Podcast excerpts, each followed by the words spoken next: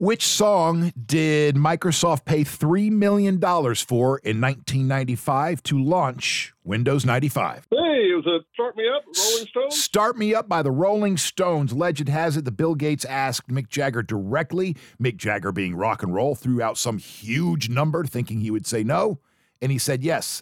So, congratulations, sir. You've got a pair of passes to the 50th anniversary celebration of Walt Disney World. Thank you so much. You are very welcome. Got another pair to give away tomorrow morning at 7:50 with College of Rock Knowledge.